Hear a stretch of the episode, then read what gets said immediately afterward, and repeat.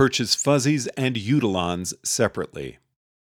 Previously, there's this very, very old puzzle observation in economics about the lawyer who spends an hour volunteering at the soup kitchen instead of working an extra hour and donating the money to hire someone. If the lawyer needs to work an hour at the soup kitchen to keep themselves motivated and remind themselves why they're doing what they're doing, that's fine. But they should also be donating some of the hours they worked at the office because that is the power of professional specialization. One might consider the check as buying the right to volunteer at the soup kitchen or validating the time spent at the soup kitchen. More on this later. I hold open doors for little old ladies. I can't actually remember the last time this happened literally, though I'm sure it has, sometime in the last year or so. But within the last month, say, I was out on a walk and discovered a station wagon parked in a driveway with its trunk completely open, giving full access to the car's interior. I looked in to see if there were packages being taken out, but this was not so. I looked around to see if anyone was doing anything with the car, and finally I went up to the house and knocked, then rang the bell. And yes, the trunk had been accidentally left open. Under other circumstances, this would be a simple act of altruism, which might signify true concern for another's welfare, or fear of guilt for inaction, or a desire to signal trustworthiness to oneself or others, or finding altruism pleasurable. I think that these are all perfectly legitimate motives, by the way. I might give bonus points for the first, but I wouldn't deduct any penalty points for the others, just so long as people get helped. But in my own case, since I already work in the nonprofit sector, the further question arises as to whether I could have better employed the same 60 seconds in a more specialized way to bring greater benefit to others. That is, can I really defend this as the best use of my time given the other things I claim to believe? The obvious defense, or perhaps obvious rationalization, is that an act of altruism, like this one, acts as a willpower restorer, much more efficiently than, say, listening to music. I also mistrust my ability to be an altruist only in theory. I suspect that if I walk past problems, my altruism will start to fade. I've never pushed that far enough to test it. It doesn't seem worth the risk. But if that's the defense, then my act can't be defended as a good deed, can it? For these are self directed benefits that I list. Well, who said that I was defending the act as a selfless good deed? It's a selfish good deed. If it restores my willpower, or if it keeps me altruistic, then there are indirect other directed benefits from that, or so I believe. You could, of course, reply that you don't trust selfish acts that are supposed to be other benefiting as an ulterior motive.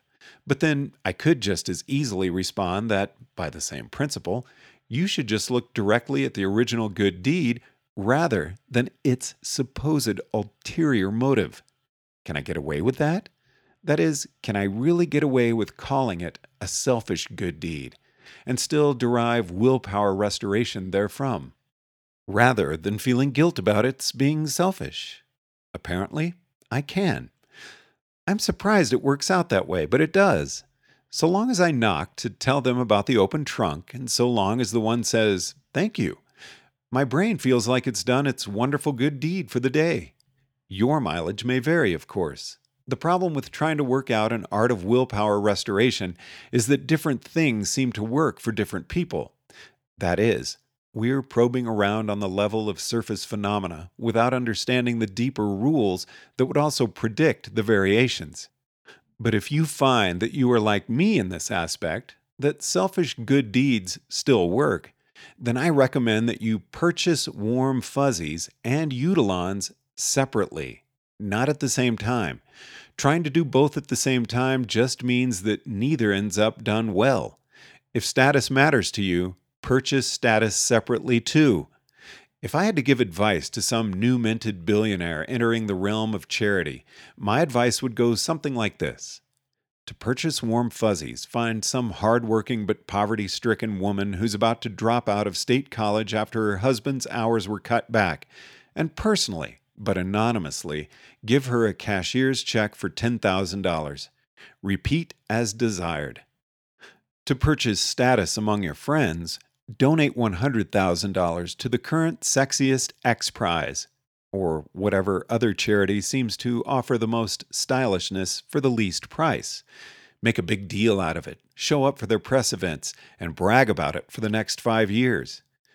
Then, with absolute cold blooded calculation, without scope insensitivity, or ambiguity aversion, without concern for status or warm fuzzies, figuring out some common scheme for converting outcomes to utilons and trying to express uncertainty and percentage probabilities, find the charity that offers the greatest expected utilons per dollar.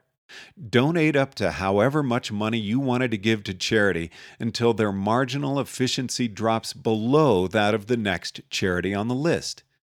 I would furthermore advise the billionaire that what they spend on utilons should be at least, say, 20 times what they spend on warm fuzzies.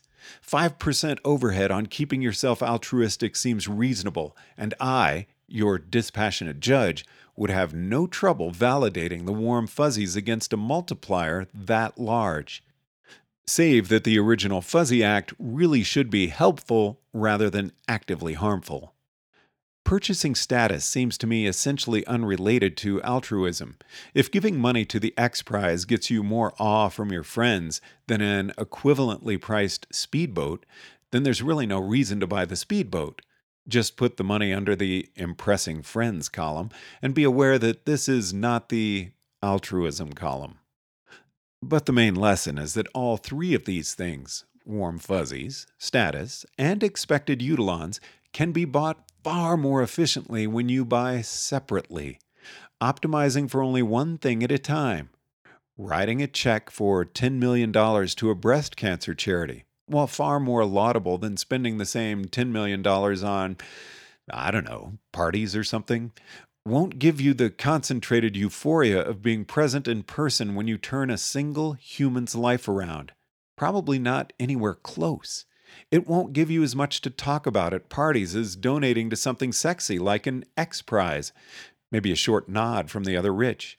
And if you threw away all concern for warm fuzzies and status, there are probably at least a thousand undeserved existing charities that could produce orders of magnitude more utilons with $10 million. Trying to optimize for all three criteria in one go only ensures that none of them end up optimized very well, just vague pushes along all three dimensions. Of course, if you're not a millionaire or even a billionaire, then you can't be quite as efficient about things, can't so easily purchase in bulk. But I would still say, for warm fuzzies, find a relatively cheap charity with bright, vivid, ideally in person, and direct beneficiaries. Volunteer at a soup kitchen, or just get your warm fuzzies from holding open doors for little old ladies. Let that be validated by your other efforts to purchase utilons, but don't confuse it with purchasing utilons.